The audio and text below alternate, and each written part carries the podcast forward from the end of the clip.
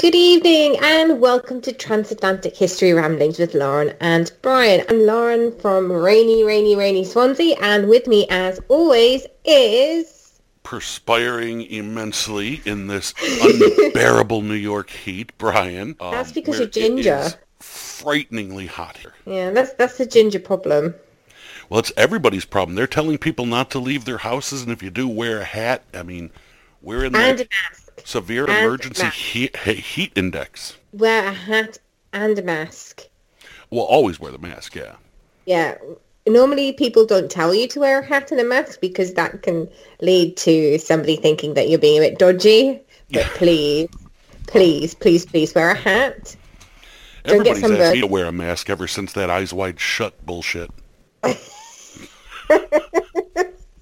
a disturbing thought for you, isn't it, Lori?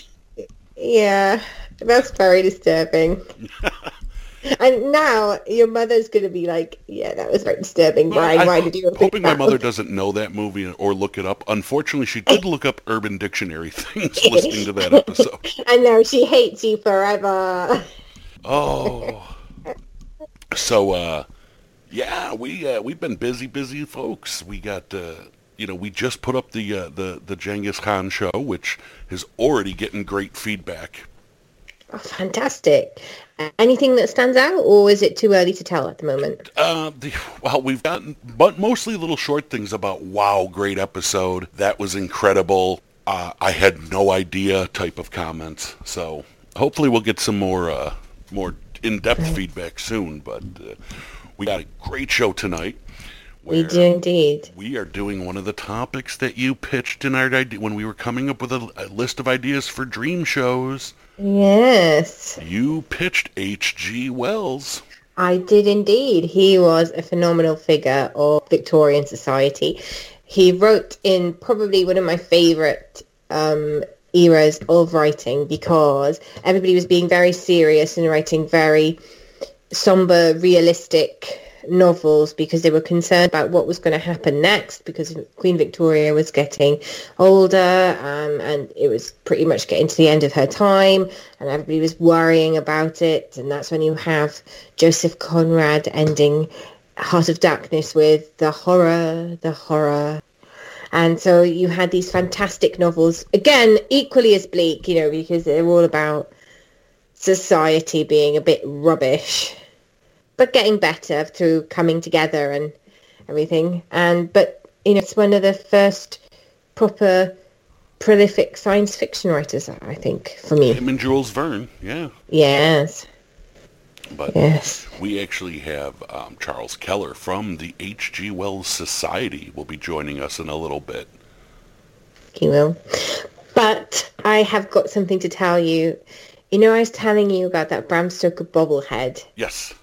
Well, it arrived. There was a slight delay on it, I think, because of COVID, and you know, the the Royal Mail wiping down everything that comes from America, and and uh, so I let Dacre Stoker know that it had arrived, and he goes, "Oh, thank God! I was wondering what was taking it so long." And then we were talking a little bit, and then he goes, "Well, it might be the case of um, the dead don't travel so fast when they're a bobblehead," and that made me laugh. I laughed harder than maybe I should have, but I thought just that was just a perfect joke. And how does it look? It is fantastic. I'll have to put. I'll post some pictures of it. He's yes, beautiful. you're going to have to post pictures on our social media sites, which we should give. Yes, now. we should. Um, Facebook is um, is our group is History Ramblings with uh, Lauren and Brian, and Instagram is at History Ramblings. And on uh, you can reach us on Twitter at TA History uh, or History TA. It actually works both ways. Join our, you know, subscribe, uh, like us on Facebook, follow us, and of course, follow us on Facebook and Instagram. And you could drop us an email too. People still do use email. And our email address is trans.history.rambling at gmail.com. Mostly people use the um, email to tell us Brian is obnoxious. That's true. That's what we get there. But we don't get a lot of emails. We get more comments on the other social media sites. But, you know, feel free to email us and comment on the sites. Do anything you want. You know, give us suggestions for shows you'd like to hear, topics you'd like to hear us discuss. bedtime stories you want Lauren to read. Yes, I will read them as long as they're copyright free and we, nobody gets arrested. So uh, I, I'm gonna I'm gonna break the rules of podcasting, and I'm going to actually discuss something that we talked about off air before we started recording today. Apparently, your nephews are now knocking each other's teeth out. Oh, yeah. First off, I'm proud of them. They were fighting over Fortnite, as they're always fighting over Fortnite. And the youngest nephew, who we do affectionately call Ronnie Kray in our family because he's a bit of yeah, he he he could be a boxer. Um, he's got a he's got right he's got a lovely left hook. Well, as was displayed this afternoon when he chipped my eldest nephew's tooth. It's not funny, Brian. I I didn't know what to do. I think it's wonderful. Um, It's it's it's his adult tooth, Brian. my mother right now is thinking if I had a nickel for every time one of my sons chipped other sons' teeth. I thought, well, the thing is, is the dentists are closed here. Um, it's very difficult to get an appointment. They're only seeing you for certain types of emergencies because they they're not able to use um, the, the traditional drilling tools. They're doing everything by um, by high pressure water and you know air. So that's how they're doing all the fillings and everything. And I thought, how am I going? You know, if he needs to go to the dentist, he's gonna have to go to the really scary one in the hospital, and even then, and then I was just like, oh no. So in the end, I had. Um, I, I, I, he, I think it's he's lucky though. He was in pain for a little bit, but then he said the pain went away, and he's not. He's he's had a drink of milk, and he's eaten his food, and he seems to be all right. yeah, tell him to keep it like that. It makes him look mean. Well, I, I, I don't. Well, it's only a, it's, it's a, only a little chip. Oh, then tell him to stop whining. So that's our public service announcement for the day, folks. Keep your kids away from Fortnite. Yeah, please do. Yes. You've been uh, have been able to have any fun during uh, any any? You, I know some things were opening up over there. Um. Well, in England, pubs have opened uh, for table service, and I think restaurants. Um, in Wales is slightly different because we have slightly different rules. Um, pub, some pubs are opening their beer gardens, um, and restaurants, if they have outside serving capabilities, are allowed to serve outside, but nothing inside yet. Would you risk it though? Um, no, No. because you don't know. Like, it's it's. I'm sure these companies have fantastic cleanliness things as well, but the thing is, is is you not having to just. It's like I've got confidence in the companies to do the right thing because you know when you go to a restaurant now, you have to give your phone number, and if there's any outbreak of COVID and you are potentially involved in that. They've got to contact you. So they will be doing everything. Well, that's you the know. thing. It only takes one schmuck to sneeze. Yes, that's what that's what I mean. You're not just having to have faith in the servers and the company who will be fab, but you've got to you've got to have faith in the general public. And that's where I that's where I'm like, no. Yeah, that's uh, that's a big negative. Yeah. Yeah, here uh, they're opening up things, you know, f- far more than they should. Some states are, uh, you know, they open up stuff, and all of a sudden the state has this crazy spike in COVID cases. Wow, shocking. You know, Texas and Florida and all these states are in emergency now. Well, the thing with Florida, that's the that's the thing as well. There there are movies being released. Alls I know, people, is keep your masks on, socially distance. You know, yeah, it's inconvenient and it sucks. But if we don't do it, we're going to be stuck in this situation for years and years and years. W- to be fair, we probably it COVID is probably here to stay, in the same way that measles and stuff like that are here to stay, like rubella and stuff. There will be a vaccine, but it'll never truly go away. Yeah, and now China's got the bubonic plague back. That that is not the worst type of plague to get, though. No, but still, I mean, we were talking about doing a show on the bubonic plague a few months ago. Now I'm like, no, no, because it's here. I don't want to talk about it. Well, it, I mean, as long as you get antibiotics within the f- first 24 hours, you'll be all right. I am going to make fuck the plague shirts. Every type of plague. and I think you should wear one next time you're at the at the at the museum or, you know, when you go back to university, just wear a big fuck the plague shirt. We, and and pe- well, the thing is, is we uh, in Swansea University they ended the year with a measles outbreak, but that's not uncommon in a university. No. Um, so when when COVID first came around, there was this meme going around uh, saying um, that COVID was measles two electric boogaloo COVID edition, and and then and then it all got a bit serious, and you know, because I wasn't too worried in the beginning, I was like kind of like, oh, I, I'd rather me get it than my nephews get it, and that, that is still true, but now I'm like, I don't want it, No. I don't I, Really, I, I'm- don't want it either. you know, because. Uh, No. Some people have been saying that the effects last for months, and then there are, and then there's some doctors saying that they're not quite sure if, in some serious cases, that the that it, it you know that it's life altering. Yeah, I don't I don't want it. No, you know.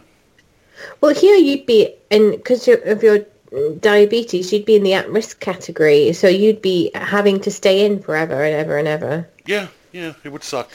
Here you'd be um, shielding until August. That's when the shielder people. Yeah, it's it's it's brutal. But we should talk about more fun things. Well, fuck the plague. um, which one, Brian? All of them. because we've got COVID. Then they had avian flu in China, and then that went away. And then they had swine flu, um, and they were like, "Oh yeah, but it's this new swine flu which mutates faster, and it's a new strain." You're not making me feel any better, Lauren. Um, I've had swine flu. It's not nice. You're supposed to comfort me, Lauren. And now, and now we've got the Black Death. What are you doing to me, Lauren?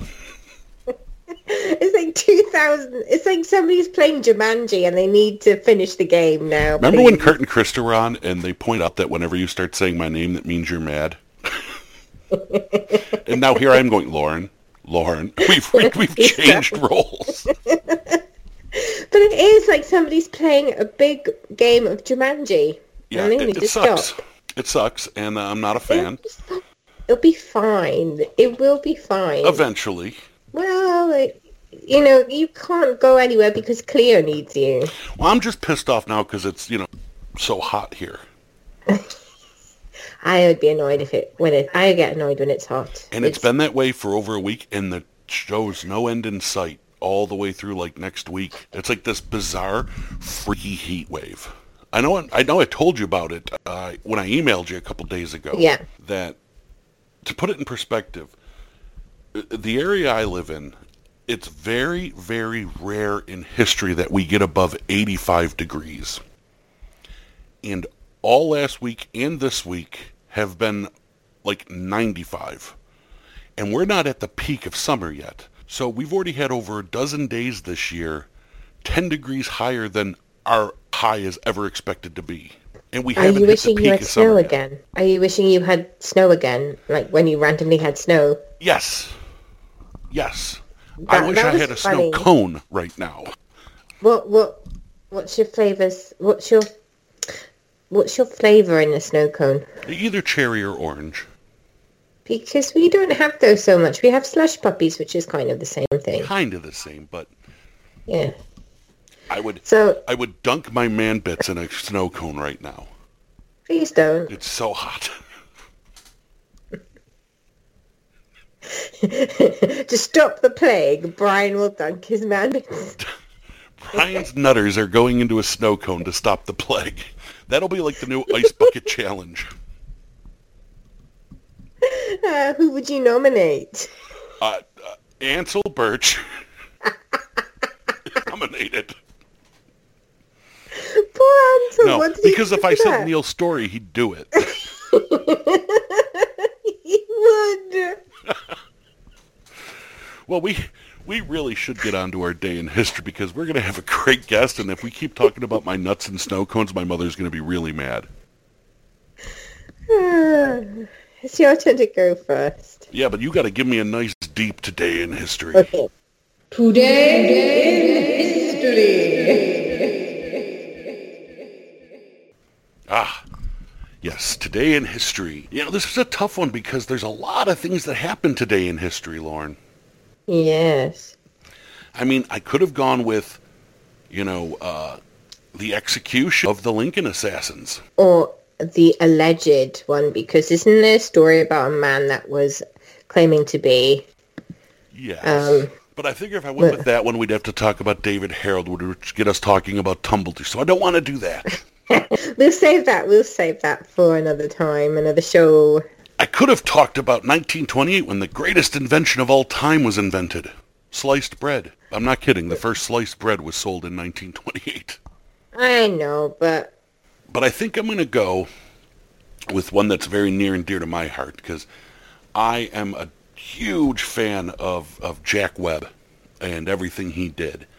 And in 1949, today in history, 1949, the radio drama Dragnet premiered on NBC Radio, spawning three radio sequels and two television series, all produced and written and starring Jack Webb. I remember being shown an episode of Dragnet when I was studying um, film studies for uh, a unit on American cinema. Amazing.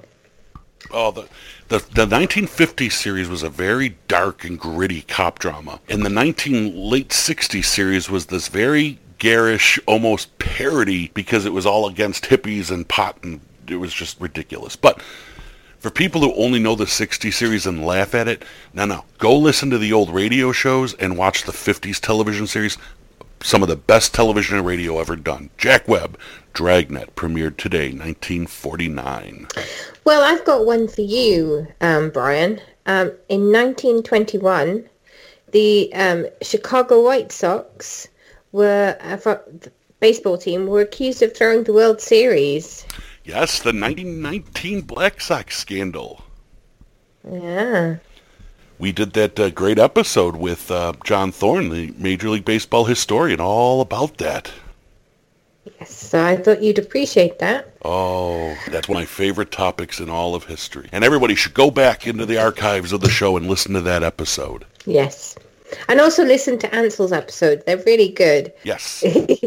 and especially since he's been nominated to dunk his nuts in the snow cone to stop the plague. to stop the plague. But hey, how did you like the sound effect I put in for the uh, the the Skype machine last week?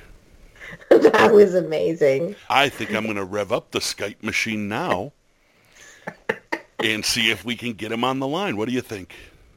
You should do. And I think the Skype machine, H.G. Wells would love the Skype machine. So is it guest o'clock? It is indeed guest o'clock. All right, rev up the Skype machine.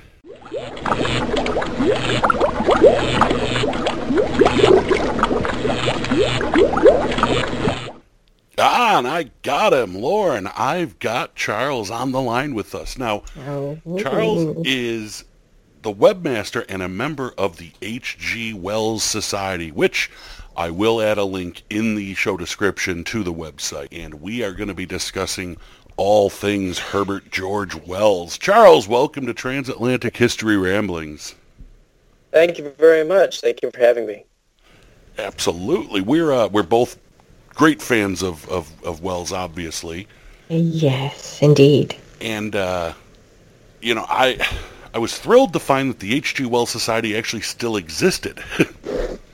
Right, right. Yeah, we, we've been around a long time, and uh, this is actually the second permutation, if you will, of the society. The current society was founded in 1960 and uh, has been going ever since. There was one that formed not long after his death. I, I believe they called themselves Cosmopolis.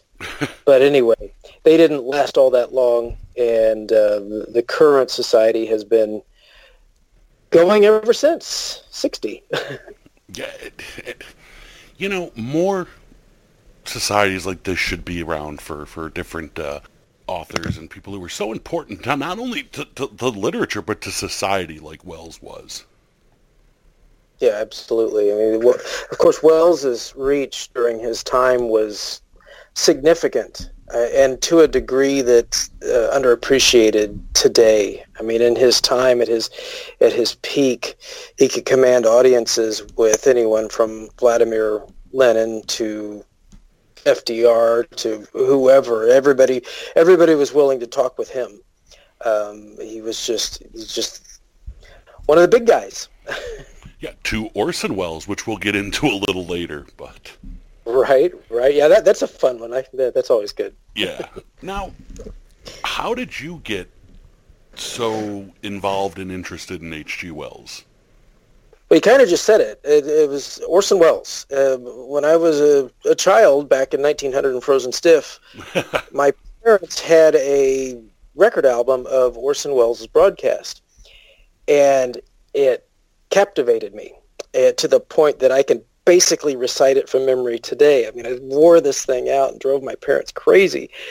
And by the time I got to middle school, uh, I became aware of H.G. Wells and so I went to the school library and started checking out Wells books. And of course, first one I go for is War of the Worlds, and it's still my favorite text of all. There's so much in it that uh, even as I reread it some, well, over 40 years later, every time I pull something else out of it.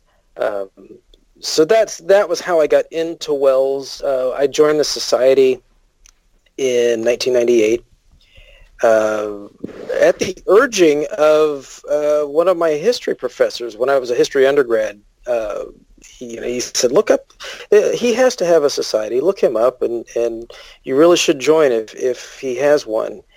And so I did, and I joined. And a couple of years later, they said, hey, you know how to do a few things on the computer. Would you run our website? And I said, yeah, sure. So I, I started running their website, and uh, then I was coaxed into founding an American chapter of the H.G. Wells Society. And I did that, and it ran for about five years, from 2001 to 2006. Um, but to what you're saying in terms of we wish there were more societies like this out there, absolutely. But I can tell you, as someone who's tried to start one and maintain one, it is really hard to get people to subscribe to something as almost esoteric as a literary society in the 21st century. Everyone's used to just going online and getting what they want and going away. I think a lot of people like our Facebook page and consider themselves affiliated with the H.G. Wells Society. It's not the way it is at all. You know, we, we throw the barest minimum up on our uh, Facebook page uh, just to let people know this is what's going on. These are the benefits of membership. Um, but yeah, it's, it's just it's I hope it doesn't die out, and our membership has been increasing lately, which is great, uh, mostly from the other side of the pond. But uh, all the same, there's still a steady influx of North Americans, and not just North Americans. I mean, people from around the world.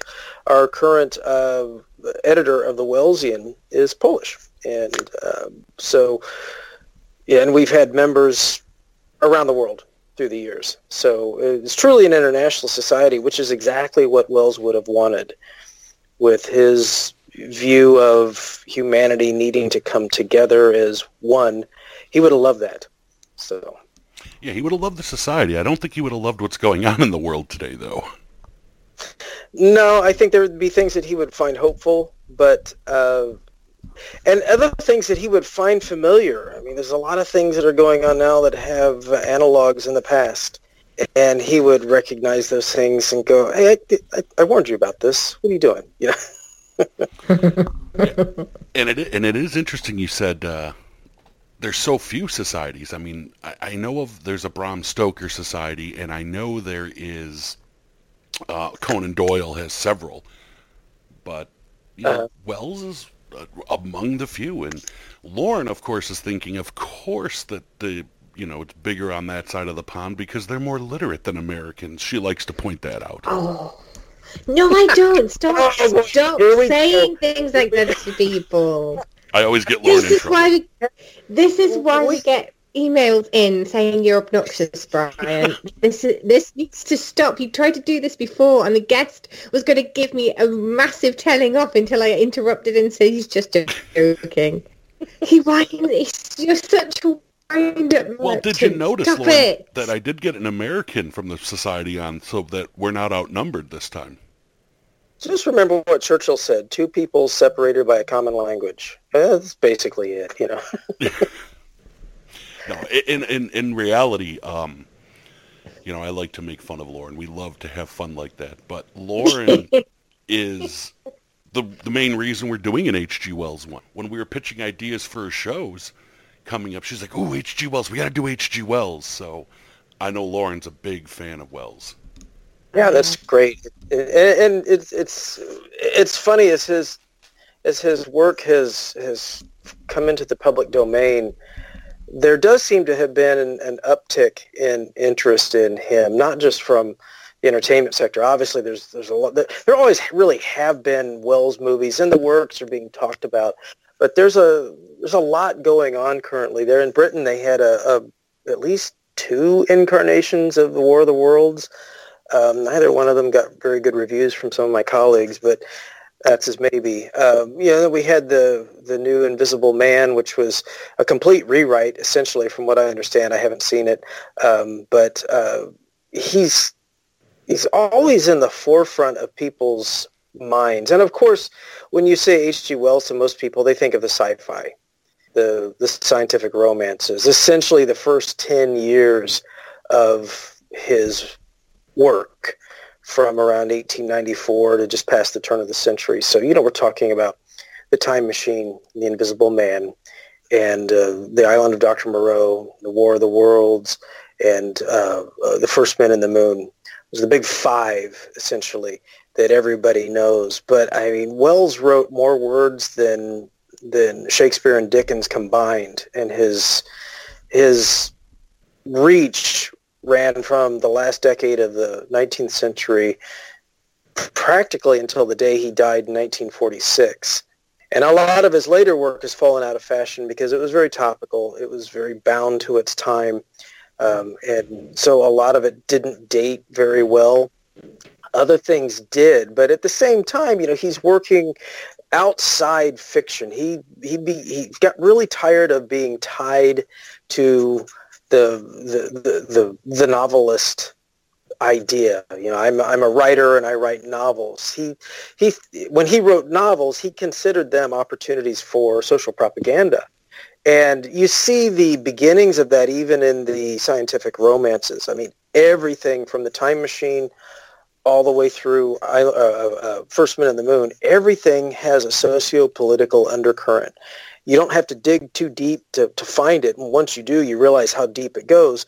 But the genius of it was that was there for the people that wanted to explore it, but they were also just great adventure stories. Um, so yeah, that's one of the reasons why those in particular last through until today. The one thing that we're uh, marking is, that to, these days is the centenary of the Outline of History, which he wrote uh, after the, the First World War. Uh, the First World War was, such a cataclysm, and he was surprisingly in support of it in the very beginning because he saw Imperial Germany as a very real threat, not just to Great Britain. His allegiance was to the world. He thought that that cup crumb uh, Krupp come Kaiser dominance was a danger to every man, woman, and child on earth. This saluting habit that they had, and this forced way of living, and and this class-ridden uh, uh, society. He, he's like he had no had no use for that. So when war broke out, he broke with a lot of his socialist colleagues and said, you know, every we've got to do something about this, and this is our opportunity. Yeah, the Germans have forced this on us, but it is an opportunity to wipe this stain from the face of the earth. And he quarreled with with uh, so many of his colleagues, from George Bernard Shaw on down the line. I'm Beatrice and Sidney Webb, his former colleagues in the Fabian Society. I mean, all of them were like, "This, don't do this. We don't, we don't want to have a war." But Wells is like, "Let's, let's smash it all up. Let's make this war so bad and so awful that at the end of it, everyone is going to clamor for a new world culture. We're going to look for a better way, and that way is going to make future war impossible. It's a very idealistic uh, stance to have, and ultimately futile, because you know it, it didn't be didn't take long for him to realize that even the forces at play during the war were not thinking like him. He was brought in by Lord Northcliffe, who was a founder of the Daily Mail, by the way. uh, he by Lord Northcliffe when he was with the uh, War Cabinet uh, and hired Wells to lead the the section of uh, German civilian propaganda. And Wells jumped at the chance. He's like, here's an opportunity to more or less extend an olive branch to the German people, let them know we are not fighting them, we're fighting your autocratic head. And after this war is over, you're going to get a fair shake and we're going to move forward together, but we've got to get rid of these spike helmets and these these goose steppers with the big black boots. I mean, this has got to stop. Well, it wasn't long before he was at loggerheads with Northcliffe and other people in and around the propaganda department because his ideas didn't match. Wells had a more uh, convivial, or not convivial, but he had a more more fair-minded tone. And with the British at the time, it was like the, the, being German was the least fashionable thing in the world. So anything that wasn't 100% let's destroy the Boche, everybody thought, well, what are you doing? I mean, they're the enemy. We have to destroy them. And so it, it, Wells ended up leaving. He, he, wasn't there in the the propaganda department long, and uh, he ended up leaving to do his own sort of uh, of propaganda through novels. Yeah, I was going to um, say he didn't the, give up propaganda. no, definitely not. And you know, the, Mr. Britling sees it through was in its time one of the most popular novels, and it, it addressed the First World War, the Great War, in very human terms. And Wells went through his own issues during the war. You know, he declared himself an atheist when he was younger, but then went through this flirtation with the notion of of a god, and not not the Judeo-Christian God that we think of, but uh, what he called a captain of mankind. And uh, he he liked. This is difficult to parse. He liked Christianity's message, but he he did not like the way it was administered. Let's put it that way. Um, so he had this he had this momentary flirtation with religion during the war that ultimately he abandoned. He came out of it on the other side, you know, agitating for the League of Nations, supporting it as an idea, and then when it came about, it turned out to be this this ridiculous talking shop full of the same old characters that caused the trouble in the first place. Uh, absolutely bent on exacting their revenge or suppressing the you know the the former uh, belligerents. Uh, and Wells is like, this isn't this isn't going to work at all. So um, he eventually turned on that idea, and of course, it ultimately failed because you know, Wilson here in the United States, who had pulled his shenanigans towards the end of the war, essentially negotiating directly with the House of the Hohenzollern over the heads of his allies in, in London and in Paris um, you know, he had infuriated people back here in the states by just uh, almost acting like an autocrat uh, by himself. So when Wilson comes back home, having sold the the the League of Nations idea to the Europeans, he came back home expecting, well, this will be easy. And Congress just looked at him and said, nah, nah, we're not going to do that. And so the, the, United States never ratified and never became a full member of the League of Nations. So the whole thing collapsed. Um, at that point, Wells was changing his his approach to well how do i help form a better world what's at the core of all this hate division and misunderstanding well it's a lack of education and so he had this idea to write an outline of history that would be approachable by everyone and give everyone more or less a common footing uh, on the past and on which they could build a, a better tomorrow. And so in its time, you know, the outline of history, it remained in print long after his death um, and was continually updated by Raymond Postgate, I think. But uh, anyway, this it was an immensely popular work and sold as much as the Bible practically in its own time, and that's why if you go, you go you go to charity shops or uh, you know more used almost no used bookstores anymore but if you go to thrift stores chances are you're going to find a copy of, of uh, outline of history in the bookshelf somewhere in the back um, it's on my so shelf yeah I've got several several editions of it, and I don't know why. You really only need one, but they've just kind of accrued with me. Um, so that and then throughout the 20s you know wells was taking on more and more social causes I mean, the idea of uh, women's suffrage was a really big thing to him and it's something that he had worked for for many years and he took on that idea of women's liberation and uh, you know, ultimately was the, the, the movement was successful, fortunately. But Wells was he was an early supporter of that, um, which and, I believe um, is the reason that Lauren wanted to do a Wells episode. Yeah. Okay. Okay. Because that's yeah. Lauren's specialty and uh, what she's writing a book about. Oh, very, very nice. Very nice. Tell me about it. Um, it's an examination of uh, the suffragette movement from their relationship with the, the criminal justice systems. It's about them being arrested. It's about their treatment in prison and um, what they felt about their imprisonment and how um, the people that, you know, the warders felt and the doctors felt about imprisoning them and force feeding them. There's quite a lot of information that's come out of it, which isn't very favourable towards the police. Um, another historian, Fern Riddell, um, uncovered a lot of um, examples of the women being sexually harassed while they were being restrained during the protests and everything. So it's it was very important to have male backing like H.G. Wells. It would have meant a lot to have that support. Yeah, and and certainly that movement did get a lot of, of support from people like Wells, as well as I'm sure you've got things about Rebecca Weston there, who was you know yes. one of Wells's one of his uh, well let's just call her a close confidant. yes, she was. She was a very they were friends. They, they, were very friendly, and you know, and uh, Anthony West was their their offspring, and Anthony West went on to write about his father and had his own had his own nice uh, career. But yeah, you're right. Well, people like Wells, Bertrand Russell, uh, Beatrice and Sidney Webb, all of those people would figure into the suffragette movement.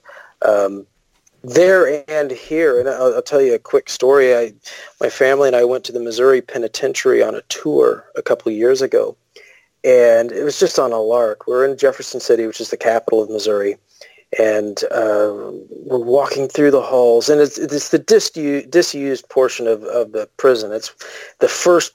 It was the the earliest incarnation of of that penitentiary, and it was the largest penitentiary uh, west of the Mississippi for a time. And so, so many people were interred there. And I'm walking down the hall, and I look over, and there's a picture of Emma Goldman. like, wait, what? And I, di- I didn't know that when she was sentenced for her uh, supposed sedition, trying to get soldiers to not register for the draft during the Great War, she ended up being imprisoned and sent to uh, the penitentiary in Missouri. So Emma was here. Um, so yeah, that's just kind of a, a funny aside. I have no idea what my point was with that other than just to say it. other than it's a great story. It is a great story. yeah, we um it's it's so funny that we think of Wells primarily for, like you said, the the the, the big five: the Invisible Man, Doctor Moreau, uh, Time Machine, War of the Worlds. But you know, he wrote more sociology books and history books and, and political books and you know articles than than you could shake a stick at. I mean, it, it, why do you think? I mean, other than the fact that those novels were so successful and, you know, Hollywood jumped all over his work, why do you think he's not as remembered for these other things now? Well, because a lot of those things were topical and they were, I don't want to, don't know if I, don't know if I want to use the word episodic, but they were, they were things that ended up being resolved in more or less, more or less um, you know, the struggle of women goes on. But in terms of what his initial thrust was to for the vote and for equality, and obviously the fair pay thing hasn't been or equal pay hasn't been resolved. But by and large, other voices came in um, that were as respected as Wells, and uh, you know, the guy's the guy's interest was manifold and he would go from one thing to the next. and so, and a lot of it, his writing was honestly uneven. Some of it is just like, oh my God, really? I mean, there's a lot of his books that I've never managed to slog through, and uh, I I feel like I should, but some of them are just they're not necessary. I suppose is the word. I mean, there there was a joke going around the society like there's like three of us that have read Boon and, you know, and I'm not one of them. You know, but you know, like I said, he wrote more words than Shakespeare and Dickens combined. So to sit down and write every or, or to read every word that Wells wrote, oh, good luck. yeah, he was prolific. Um, yeah, he he fascinates me as a character. Um, and, and, and I'm going to, you know, much to the dismay of, of, of yourself, probably, I, I want to mm-hmm. focus a bit on the big novels. No, that's fine with me. because I don't, you know, I don't even think most people realize that all these things were written by him. You know, everybody knows War of the Worlds. Everybody knows The Invisible Man. Most people know The Time Machine, and most people know um, The Island of Dr. Moreau but I, I, don't. Well, not even most Island of Doctor Moreau. That's probably the lesser of them. But I, I, don't think people realize this was all the same guy who wrote this. Um, yeah, in a very short span. Yeah. Or or a, a film nut like myself would you know things to come, of course. Right. Right. And like you said, that was in a very short span. Yeah, yeah, and, and it's funny the the recognition of Wells is is uneven. Uh, another quick anecdote in the mid '90s, because War of the Worlds is sort of my touchstone text. It's like going to Woking outside London. That was like the holy land for me, and you know, seeing the house where he and Jane lived while he wrote it. That was that was a life goal. And uh, while I was, when my wife and I arrived, we're walking down Maybury Road looking for this house. I had really no idea what I was looking for uh, because the, the photos were always sketchy. This is the 90s. The internet isn't really coherent yet. And so I'm I'm still groping about like it, it could have been any point earlier in the 20th century. I'm just a tourist and met a man uh, walking down the road and I said, I'm looking for the H.G. Wells house. And he's like, oh, I think that's closer to the post office down here. So he walked with us and we talked and he said, and I told him my interests and he said, oh yeah, H.G. Uh, H.G. Wells, didn't he write, uh, didn't he write 1984? yeah. Well, no, that, that was George Orwell. So even there in the heart of Wells country, there's there's confusion and uh, there's you know incomplete knowledge, and uh, it's everywhere. and it's just because so much time has elapsed, and you know he's just not on the tip of everyone's tongue anymore. No, and 1984 is certainly not something he would have written.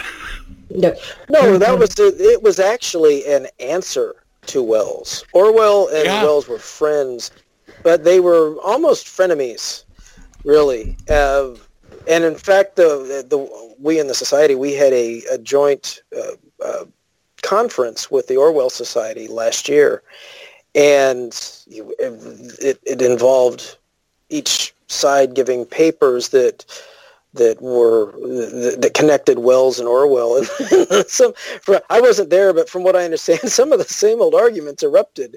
And it's like even after their death, we, their representatives, are still bickering with one another about certain views and what this meant and what that meant and why was why did he say that and couldn't he have possibly seen that this was this and not that? Yeah. So. Wells and Orwell were they were they were peas in a pod, but it was it was a, it was an odd relationship, as many of the literary relationships were at the time. I mean, when you go back and read some of the public arguments that someone like George Bernard Shaw had with Wells, so it, it, it was vicious, and some of it would come off as like, well, I guess we're going to war then, but in actuality, the men were friends and they could still sit down and have dinner together and enjoy one another's company. But when it came to ideas, that's when it became gladiatorial. Well, and, and that's it, and that's where I hate to say it, but you know Orwell's uh, dystopian versus Wells's utopia came to pass. We've entered a time where people who disagree can't sit down and talk anymore. Yeah. Everything's yeah. polarized. And that's very Orwellian. Yeah, that's very Orwellian. Uh, that's not that's not the war, that's not the future that Wells had imagined. And Wells was open about the idea of utopia. He's like, look, utopia means nowhere. This is an impossible idea. Uh, and if you one text I do recommend everyone read is a modern utopia that was written in the teens, and it describes a a well a modern utopia.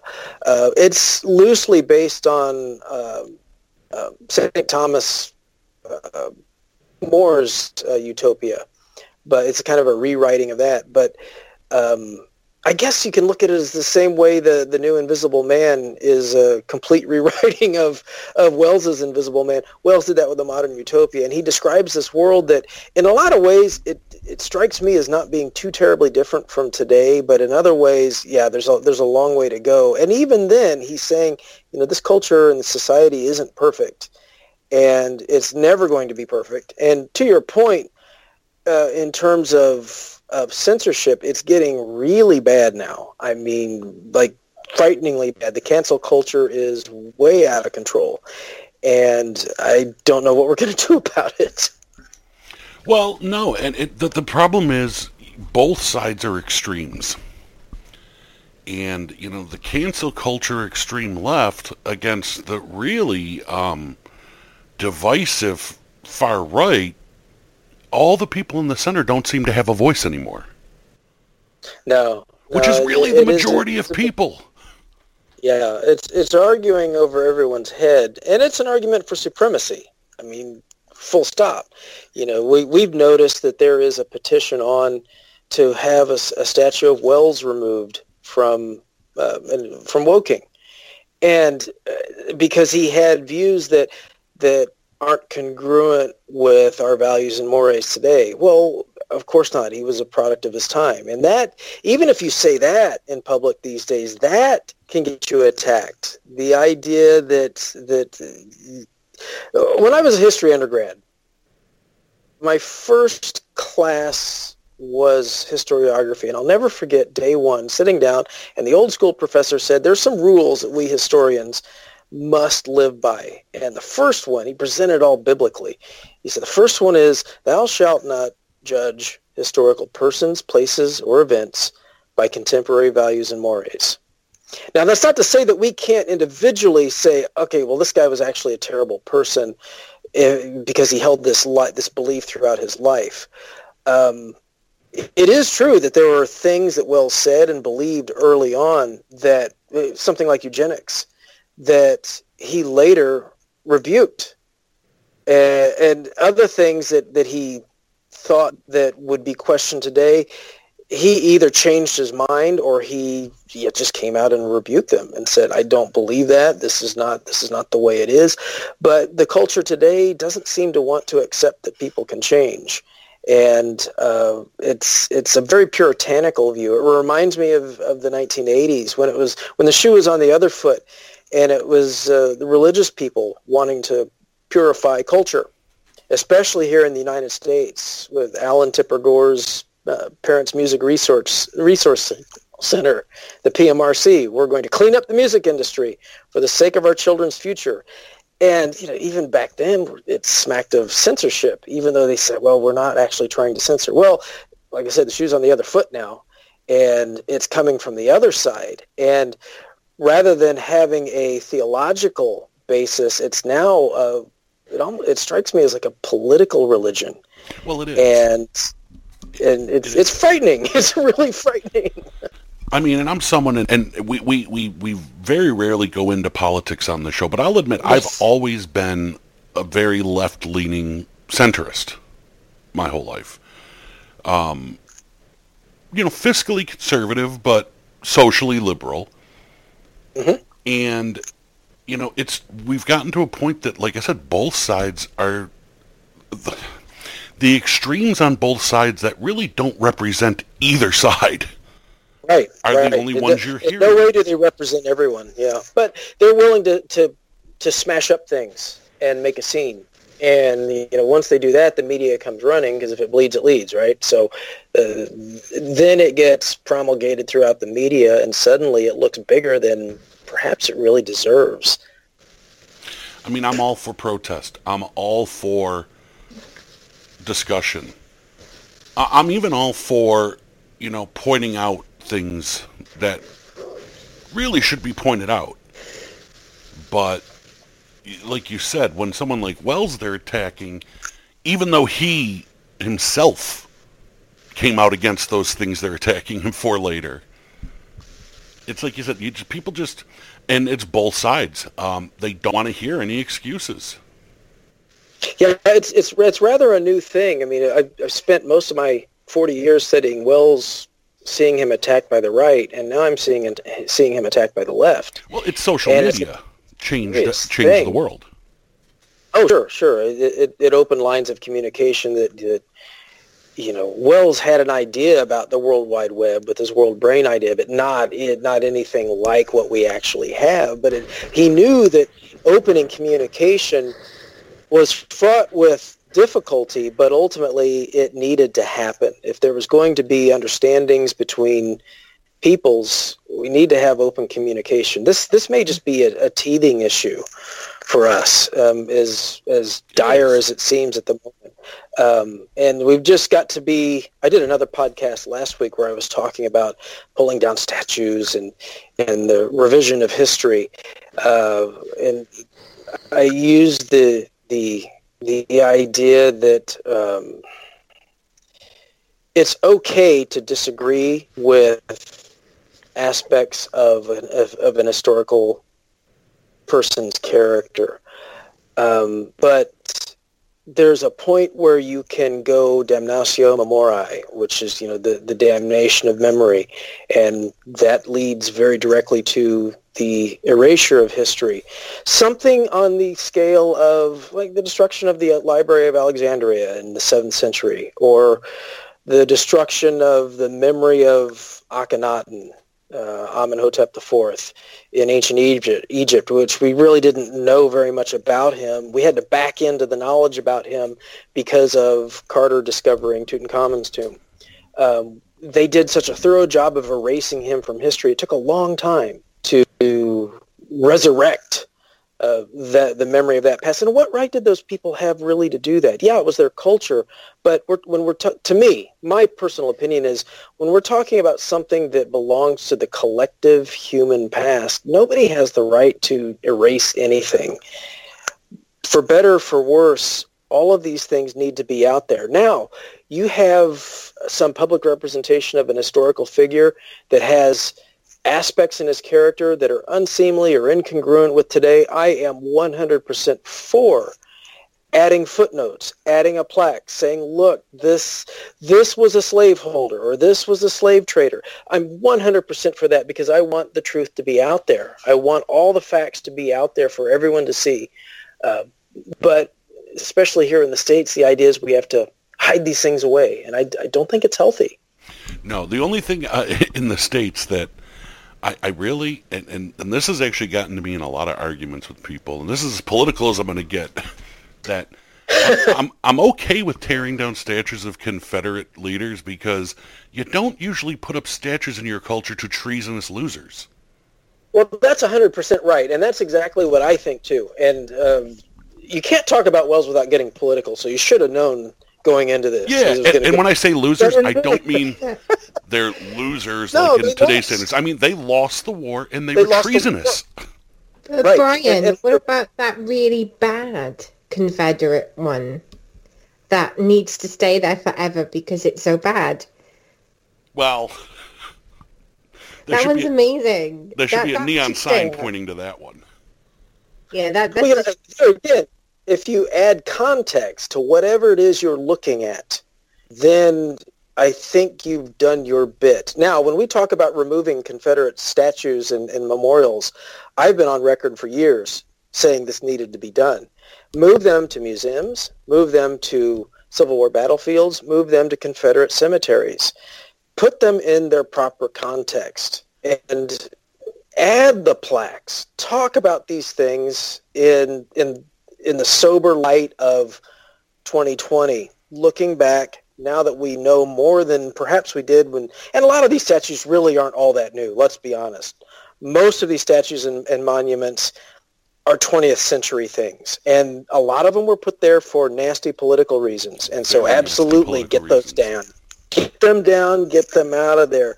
But and there's arguments to be made on the artistic uh, merit of, of each one of them. But I'm an appraiser, and I work with fine art, and I work with uh, uh, historical artifacts. And for me, preserving the historical record is, is paramount. And even with all the nasty bits, I mean, everything should be preserved and properly contextualized. Because again, like I said, who who gave us the right to decide what the future gets to remember? No one. No, We should not the world be has so warts. Yeah, Yes. and everyone is going to be imperfect. Everyone. Luckily, I don't have any warts now. And after that, Did you get that cream? Is that is that, is that what happened? and after that one, after that conversation, we got to go back to Utopia, and maybe we should discuss Todd Rundgren's Utopia. Oh, I can't discuss that with any kind of authority, but go ahead. nah, it's okay. I'm just a fan, so. Th- great band. You should listen to them. Yeah, I, it, I worked in a record store in the 80s, and it was all over the place, but it was just never my thing. That's all I can say. Um, back to, to, to, to Wells and his pop culture success. yeah. What did he think? Because he lived into the 40s. So he was there for a lot of his, you know, works being turned into these great films. I know what he thought about uh, War of the Worlds on the radio show. We'll get into that next, but I love the radio show. Yeah. Amazing. Yeah. what did he think of the uh, Hollywood treatment of his works? He was never satisfied uh, because, again, when he wrote those novels, he had a sociological underpinning, which to him was paramount. And when Hollywood presents them, they do a lowest common denominator, uh, a great adventure story that that uh, that'll rile the imagination and appeal to generations of youngsters. Um, and it's fine. I mean, I, I watched. He never saw the '53 War of the Worlds. I adore it, even though it has very little to do with the novel. Um, there's something to be gleaned from all of them. Now, you you you brought up things to come earlier from 1936. The funny thing was, he was directly involved with that film. Yeah, he wrote the And I- screenplay, didn't he? Yeah, he wrote the screenplay, and he also he was on set, and he was he worked directly with Alexander Korda um, on the early production aspects, and even with the the composer of the music, he worked with he worked with him. But Wells was he was really good at broad sweeps, but he was lousy with details, and he had seen uh, Fritz Lang's uh, Metropolis, and he despised it. He thought it was terrible and uh, he, he, I remember one of the production notes he sent to the crew. He said, "You know, these are the things that I'm going for, roughly." And he ended with something like, "And if you remember, you uh, uh, if you remember Metropolis." Just do the opposite of whatever was in that. he was just, he was so disgusted by uh, by Metropolis that when he had hi the the chance to make his own film, it was going to be very different. And I'll tell you to this day, I love watching it, but I'm probably the only person I know that loves watching it. Oh, I, I Because- love it. It is such a preachy slog to get through. I get it. I mean, he's just so heavy-handed throughout with all the preaching because he thought this was his chance to forward Wellsism, which was his own permutation of socialism. Because, you know, as a socialist throughout his life, that was what he thought was going to cure all mankind's ills. I mean, you know, he was he despised Marx, absolutely despised Marx and Marxism, thought it was absolutely the wrong thing. And he had devised his own socialism that came from Henri Saint-Simon, Robert Owen, uh, sources like that. You know, the same sources that Marx would draw on, but Wells's was, of course, it was different. His, his was better. so things to come was an opportunity for him to to push his vision out and hope that it caught on. of course, it didn't, but you know the, the special effects that were in there, they were pretty special, if you ask me, especially for 1936. Well, you know, there's no accounting for taste in some respects because I understand why he hated Metropolis because it really is the epitome of everything he despised about Yeah. the working man and the way they were treated and the corporations. And, and but then again that's what Fritz Lang was pointing out. So he should have loved it because it was almost like someone exposing what he's been preaching. However Yeah. you know things to come didn't come near the technical quality of Metropolis. Mm, no, no. I, I, think the other thing that he would have despised about uh, Metropolis, and I don't know that he's ever said this, is when you think about it, and you think about the, the workers' conditions and, and how they were cloistered, they're essentially the Selenites in The First Men in the Moon, Yeah. where they're born and bred for specific purposes, and that's it. And they serve the greater good and with no kind of individuality or personality. They're just there to serve the, the, the whole. And that's kind of what Metropolis was, just a little bit different. So it is it is odd that he didn't see that, but there again, there's there's in terms of competition, maybe he saw Fritz Lang as as possible competition. I don't I don't really know, but or maybe his he saw that they were kind of ripping him off and not getting credit I, I, I kind of doubt that, honestly. I think he was just, he, he saw the whole package and went, this is absurd. And so then he went off and did things to come, which, of course, none of that's absurd, No. right? great But, uh, costumes though Oh, fantastic! Yeah, and and it's fun to think that uh, that when you're watching that film, Wells was very likely on the set somewhere just off camera as they were filming. That's always fun for me. Well, that that's the amazing thing about someone like Wells. And, you know, we talk about a lot of these authors throughout history. We have audio recordings and, and film footage of Wells. I mean, he's not this mysterious historical figure that we just have to imagine. We have stuff. We can go out and look at him and hear that funny voice of his. Oh Lord, yeah, But, yeah. Lauren, have you ever seen Things to Come? No, I haven't. Oh, you got to watch it. I will. It's wonderful. Like I said, I have... I have oh, I have to say H- H.G. Wells' voice isn't as funny as Arthur Conan Doyle's voice. That's true. So, you know. But to be fair, Conan Doyle's voice we only really have on um, wax cylinders, right? no, no, no. There is a piece of film of him. Oh, there is. Yeah, there is. You can see it on YouTube. Not as funny I will as... look that up. Yeah, I gotta Yeah, look that up. Wells's thin, reedy voice is uh, it's it's not quite fingernails on a chalkboard, but I I know why he was so self-effacing. And if a lot of his, oh, not a lot of his books, some of his books are compilations of papers that he gave, speeches that he gave, and then he later compiled them and published them. Uh, and he would talk here and there about the the the thin, reedy character of his voice and how awful it was. And he was very aware of his Cockney accent and uh, very self-deprecating about that, which is uh, I, I think it's nice that he could be that humble about it because it was true. Oh, it was very. he has a true. funny voice. He, um, which is, you know, uh, I loved the way Malcolm McDowell actually portrayed him in the movie Time After Time, which um, I know H.G. Wells fans are split on that movie because it's science fiction hokiness. Yeah, but you know, and we both come from you know researching Jack the Ripper um, murders, so Ripperologists are split half and half on that movie. Half of them love it, half of them hate it. I think it's fantastic That's the one with David Hasselhoff, isn't it? with David Warner and uh, Malcolm McDowell. David Warner. Yeah, Oh, yeah, that one.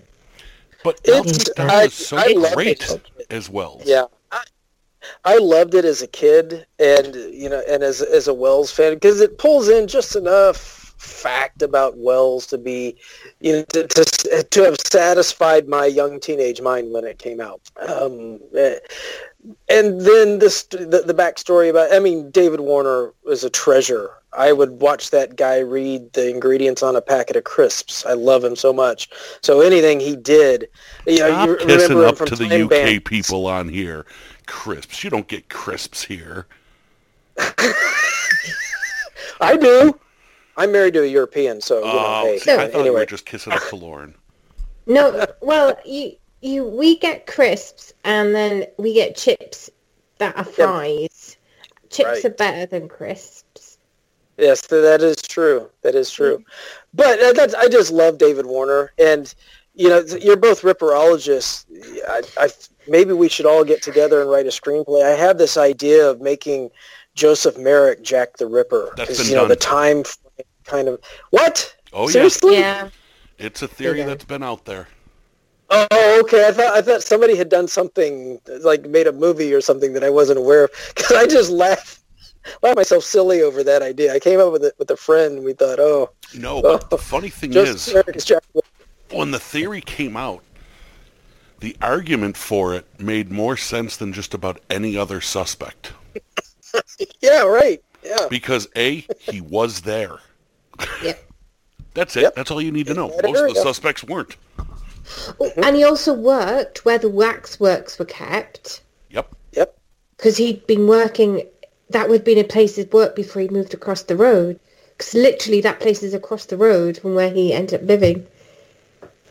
Yeah. Now, Right. you know, we had, uh, did you read Joe Mungov, uh, Mungovin Vo- uh, Vigor's book, Joseph? The Life and Times of the Elephant Man? I have not. came out last year, two years ago, I believe. She's the woman that actually find and ended up discovering his gravesite because they did bury parts of his flesh. But uh, we had her on discussing Joseph in detail. She's the one you should talk to about the screen. And to be quite honest with you, the where the flesh is buried is not that far away from where the Ripper vic- victims, where some of the Ri- Ripper victims were buried. Ooh, more to your it- screenplay. See, it all fits. It, all it- fits. It's it's not it's not it's not too far away at all. I think it's like with it's like the plot is separated into three bits, and I think it's on the same plot but in a different section. and of course, you know, they say that the killer had to have been left-handed, and guess what? The only arm that worked for him was the left. That's right. That's right. Compelling evidence.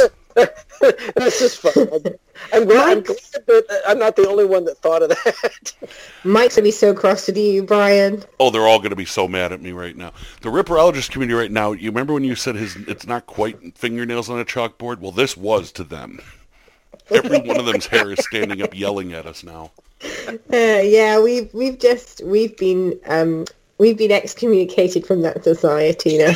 Although, here's my arguments against him being the killer. Are we really going here? I mean, yeah, he was far too weak. And B, I think he would have been recognized. Yeah. Someone would have noticed.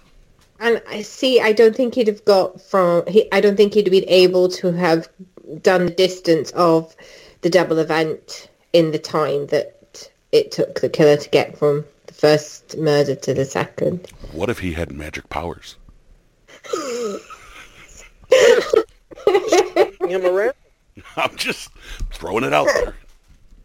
It's still better than half the theories out there. It'd make a better movie than what they're making these days. So anyway, uh, Plus, he was too short to be the killer, I think. I don't know what that has to do with anything, but he was very short. But not if you go with um, the recent thinking that they were on the ground in the first place. He was still only like four foot eleven or so. Teeny little fella. but H.G. Wells, right? one we got it. He We was got to not do it. Jack the Ripper, by the way. We we have to do it because the guy who actually probably would have successfully been able to do that movie would have been Orson Welles. Possibly, possibly.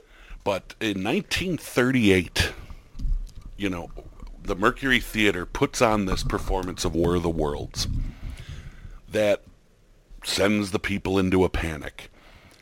I have something to say about that, but go ahead. Oh, I was going to say allegedly. Yeah, thank you. Um, the myth has outgrown the truth. But Oh, it's a myth.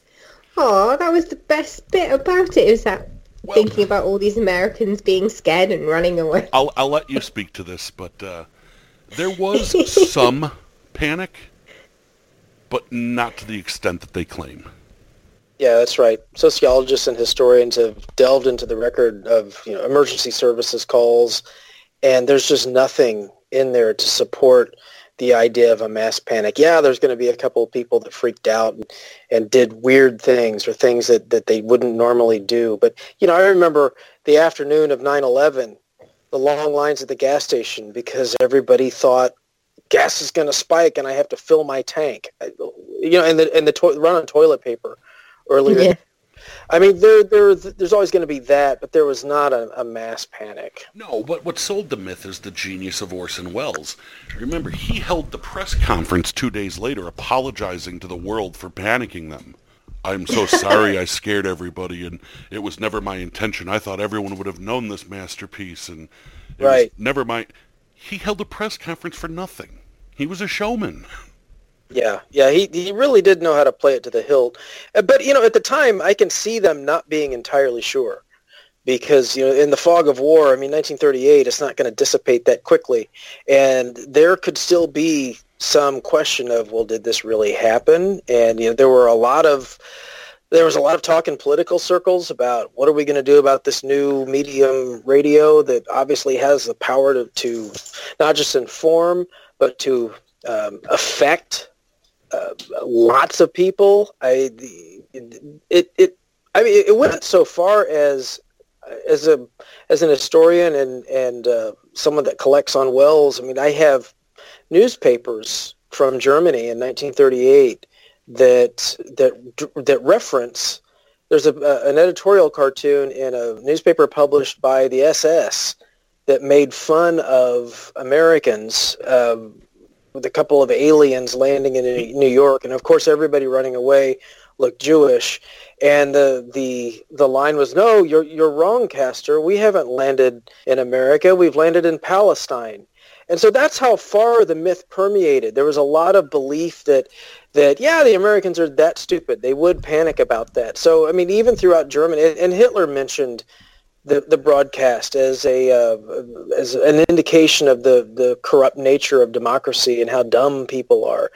Um, so when you put all of these things, all of these anecdotal bits of evidence into one big vat, then it uh, I, I can see the myth selling. And when you have a credulous media that really they're, they're not historians, they're not trained to be historians. They all they like to play at historian, but they're not and they don't question things thoroughly. They because obviously they're just trying to get their story done, and things just get promulgated through the decades. Yeah. And Orson was a genius and knew how to manipulate and run the show. yeah, yeah, uh, he didn't do so well later in his life. I mean, that was that that got him Citizen Kane, and And then he Citizen Kane destroyed him, essentially. Yeah, and yeah, and, and that was just a couple of years after War of the Worlds. Um, the fun thing about Citizen Kane is when you watch it, I mean, you are actually watching a couple of the characters that were in War of the Worlds. So that's a lot of fun for me. Um, I don't know if you knew that. I'm I sure did, you did. But, yeah. um, yeah, so it, that's a lot of fun. Uh, but yeah, ultimately it, it Yeah, Wells. the Boy Wonder ran out of gas pretty quick after that. Well, Orson's mistake and Orson Welles' mistake was that he was so arrogant and so conceited because he was so smart and a genius that he never listened to other people. Well, that don't fly in a Hollywood studio system. No, not at all. He burned all his bridges. And then, in his first film, he decides to attack, yeah, the fading giant, but still a pretty powerful media mogul. Oh yeah, Hearst. Yeah. Well, and I had heard or, uh, uh, an interview with Orson where he talked about his his early arrogance, and he said he blamed it on his childhood. He said, "When I was a kid, he said my parents doted over me, and everything I did was the greatest thing that anyone had ever seen, and nobody had ever done it any better." And he goes, "And I grew up believing this, and so it wasn't healthy." But that's the way I that's way the way I was raised, and so I didn't know there were limits, and I didn't know that that I wasn't all that special. Well, actually, you are special, Orson. But uh, yeah, the the fact of the matter is that that's that's one of the the elements that propelled his his uh, his ego. And H.G. Wells loved it, and he loved the myth.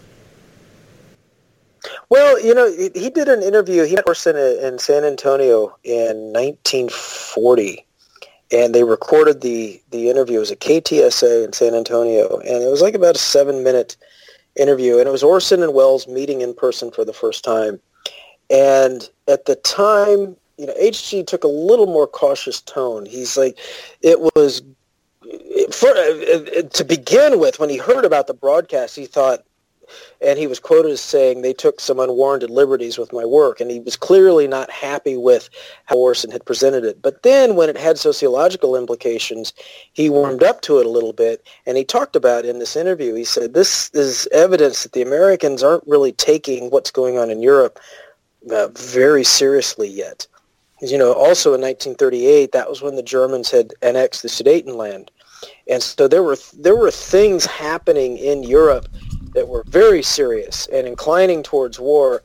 And over here in America, everybody's pretending to see ghosts or, or Martians, you know. And so Wells was like, well, it was it was great, but you know, in 1940 the war had started, and he he had a, a very he had a more serious mind about it.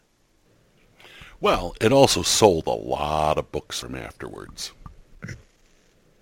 Yeah, yeah, certainly it would have done that. Yeah, so, I mean the it's still in print. I mean, it's it's it never went out of print from the day it appeared in, in 1898. Never went out of print. Oh, Lauren, uh, you've heard the radio broadcast, obviously. I have. I um, I it the first time I heard it was on. It was an extra on a special edition of Citizen Kane, and it was amazing. It is. It's, it's so well it's done. just. It is very well done. It's very powerful as well, and it shows, you know, that even with all the special effects, if radio is done correctly, well, if audio dramas are done correctly, they have such a great power because again, you're using your imagination as if you were reading. Well, not as much as if you were reading because, you know, you have the impression of somebody else, else's performance. But it was just phenomenal. Yeah, I'm a big radio drama guy. I am old time radio buff. I just love it. I listen to tons of it, and uh, I always liked the the great actress uh, Mercedes McCambridge. Are you familiar with her? No, I, am not. She um, actually won uh, several awards. Uh, she's an Oscar winner. She um, won all kinds of radio drama awards. She won Tony Awards. She was just one of the most decorated actresses. A lot of people remember her for very late in life. She was the voice of the demon in The Exorcist. okay. Um, brought her out of retirement, made her chain smoke cigarettes, eat raw eggs, and drink booze to get her voice all raspy like that. And she was tied to a chair, I think, as well. Yes. But that was Mercedes yeah. McCambridge. But I saw an interview with her, and they were talking about, you know, she's been in every form of entertainment, every form of medium, film, television, stage, radio. And she said, which is the best? And she says, without question, radio. Because when you listen to a radio show, you're the set director, you're the cinematographer, you're the lighting man, you're the cameraman. It's all in your mind. And Wells knew that, and H.G. Wells, I think, could appreciate his work being done that way. I think he would have if it had stayed true to the, the his his his propaganda message. Uh, I think that he appreciated the fact that it kept him in the public public eye. But you know, this the Orson Welles broadcast came on the heels of, of things to come, and in the middle of uh, a run up to a, a war, and you know, and it was a war that had affected him deeply. He was living at, Hanover Terrace, I believe, uh, during the war, and when all the other rich people in London were heading out to their country estates, Wells was still there. He had his had his front door blown in a couple of times by V2s that had landed oh. not far away, and he walked fire patrol. I mean, he's an old man. He's nearly 80, and he's still out doing that because it was just, he's like, I'm not going to give in to the Germans, and I'm not going to be like these these rich goobers that just the first sign of trouble, they head out to their estates. He was going to be different. And so he had a very serious and sober mind at the time. So, um, yeah, I mean, I can't crawl into that mind, obviously, but that's based on you know his his writings in, in the 40s that were becoming, at least seem to be becoming more pessimistic uh, and almost like, okay, I give up. Well, because um, he became the stereotypical bitter old man.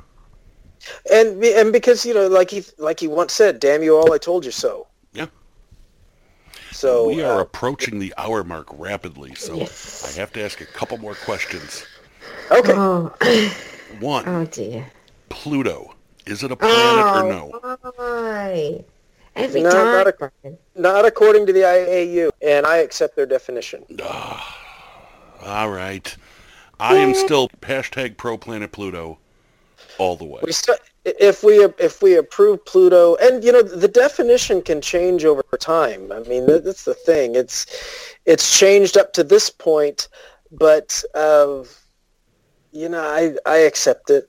It's it's sad for Percival Lowell. Yeah, very very sad. I'll tell you right but, now, um, Wells would have wanted it to be a planet. Wells would have wanted to stick with the the definition. Yeah.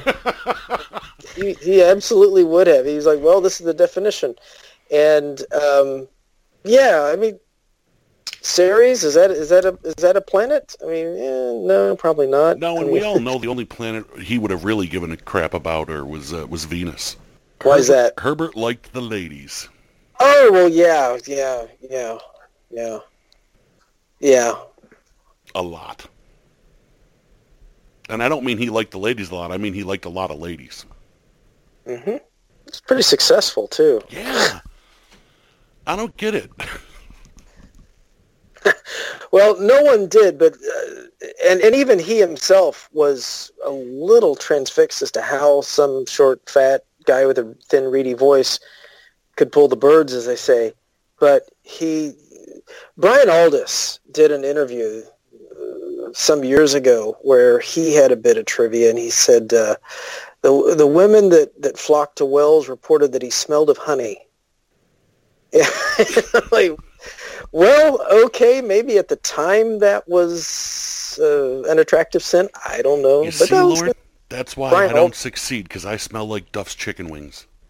Yeah, yeah. If, if yeah, if you smell and like you... Buffalo Wild Wings, it's probably not going to work.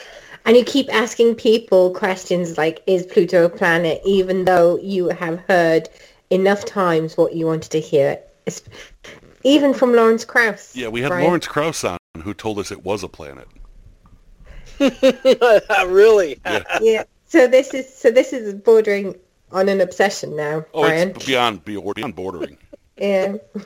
Well, remember, even within the astronomy community, there can be strident disagreement. I mean, remember Fred Hoyle was going on about the steady state theory well into after the, the Big Bang was basically accepted by everyone. So, you know, the, there can be disagreement within the community. But I want to know why H.G. Wells never wrote a book called The Big Bang. I'm sorry. well, it wasn't a thing at that point. I mean, may, he would have had to coin the term. I mean, certainly he coined other terms like atomic bomb. Well, I was still talking about his love life. Yeah, well, yeah, that, that that would have been the context for it too, and then I assume we would have come up with a different name for uh, the cosmological idea. Oh, I don't know why it just amuses me so much that he was such a ladies' man. Because you're bitter. well, that that being a ladies' man came at a price. I mean, if you yeah, read lack what's of sleep. said about it, no, and there was a lot of psychological guilt, especially after Jane contracted cancer and died. I mean, there was a lot of guilt. Um, and, you know, he was constantly chasing this lover shadow idea. I've got to find the right woman. She's got to be out there. And so he would go through all these women that honestly, they, most of them just threw themselves at him because, you know, there's the star power there. Who wouldn't want to be with H.G. Wells? And, you know, from from Maxim Gorky's assistant Moira Budberg to to um, um, Hemingway's um, um, Martha Ge- uh, Gellhorn. I mean, he just he was able to pull pull them all over, and um, for him, he was looking for this so-called lover's shadow, uh, but it came at a price because he knew that he had he hurt a lot of people along the way for his own, you know, let's just say it for his own his own selfish desires, um, and there was a lot of regret towards the end of his life about the what he had done to people. All right, now I have two more questions before I let you off the hook here. I promise they're not about Pluto. One is for our listeners out there who really aren't that familiar. See, Lauren thought I was going to ask something else. Haha. Yeah, I did. Yeah. Um, for for the listeners out there who aren't that familiar with Wells's body of work, other than maybe War of the Worlds or Time Machine, what recommendations would you give to new Wells readers? What to uh, what to start with? What to really whet their appetite with? Hmm. Well, my second favorite is Island of Dr. Moreau, right after War of the Worlds. Uh, but that, that's that one's a bit obscure and uh, perhaps a little bit bloody. Um, I think I, I really like later works like Star Begotten and The Croquet Player, uh, which are Phasias. Um, uh, when the sleeper wakes is is is excellent, especially for people that will that identify Wells as, as a utopian. When the sleeper wakes is great. Um, uh, First Man in the Moon is probably the easiest one to get through, um, and and still has a lot of Wellsism mixed up in it. And you can enjoy it as an adventure, or you can dig into it um, and and pull even more out of it. But uh, those those especially, I think, uh, are are rather good. He did a lot of short stories too that I, I think are are fantastic. Um, the Sea Lady and the Wonderful Visit. Uh, Wonderful Visit was one of his very earliest works, and it's not long. It's about an angel that comes to Earth, but it's not an angel like we think of in the Ju- Judeo-Christian tradition. Um, it's just it's it's a fascinating work that that is that deals with old England and uh, the way things were. And you know, the undercurrent of a lot of Wells' early fiction was anti uh, the Victorian Empire. He wanted he wanted that rotten empire to collapse. Uh, so he saw that as, as an impediment to world peace, just the same as he saw the House of the Hohenzollern in Germany. And so that's why so much of of of his fiction has this destruction of a of a society, whether it's a microcosm like the island of Dr. Moreau, or whether it's the British Empire and the War of the Worlds, there's this idea that something needs to come in and topple this current social order so we can rebuild something new. Um, and uh, so I don't know what my point with all that was, but um, yeah, that's that's the the, the the, the the short stories are fantastic, and there are a lot of uh, compilations of short stories. You can find them online now too. Um, that uh, to dig into, like uh, to think, slip under the microscope and uh, the Sea Raiders, um, a Moonlight Fable. I mean, these are very easy to get through in the matter of like 20 minutes. And uh, they're just fantastic little stories, and there there may or may not be sociological undercurrents in them. Um, it doesn't matter; they're great. Thank you so much. And, and Yes, please, the last question I have, well, other than Lauren, Lauren, do you have any questions? Um, not that I can think of, unfortunately. Well, I want to know if you will agree to come back on the show. We can go far more in depth on some uh, some of his works at some point. Yes, that'd be fantastic. Yeah, yeah, I'd love to. Everybody, it's H.G. Wells Society. You got to check out Charles' page. It's hgwellssociety.com, all one word. And uh, it's an amazing resource. It's a great page. Everyone should check it out and, you know, think about joining the society. Yeah, absolutely. The benefits are, are manyfold. We, we publish a journal once a year. It's peer reviewed. It represents the cutting edge of Wells scholarship today. And I know me and Lauren are both going into that now. So, We are indeed, yes. Charles, thanks so much for joining us. Thank My you. pleasure. Thank you for having me. Absolutely. Have a great night. You too. Thank you. Good night. Bye-bye. Ah, Lauren, what did you think? That was fantastic. I knew you'd love H.G. Wells, and I, I reached out to the society and uh, got him to send an American. What is that? Was that your um, prerequisite? Please send an American. Actually, I was just a pleasant surprise. Usually, you you uh, you on that side have me outnumbered. Yeah. We still do have you outnumbered. You just got lucky this time. We do, yeah. Now, get this. We have another recording in just two days. We do indeed. Very looking forward to this one. Yeah, it's going to be great. It's a surprise. I'm not going to release any information yet, folks. But it's going to be a, it's going to be, um, let's just say, a very thought-provoking episode. Yeah, and I think it's going to touch upon many aspects of many interest because it's something that is a very it, it, it dominates history even today. So, on that note, I believe we should call this a night. We should indeed we should call this an episode. All right, so from Brian in the great boiling hot state of New York, And from Lauren in rainy Swansea. good night. Good night.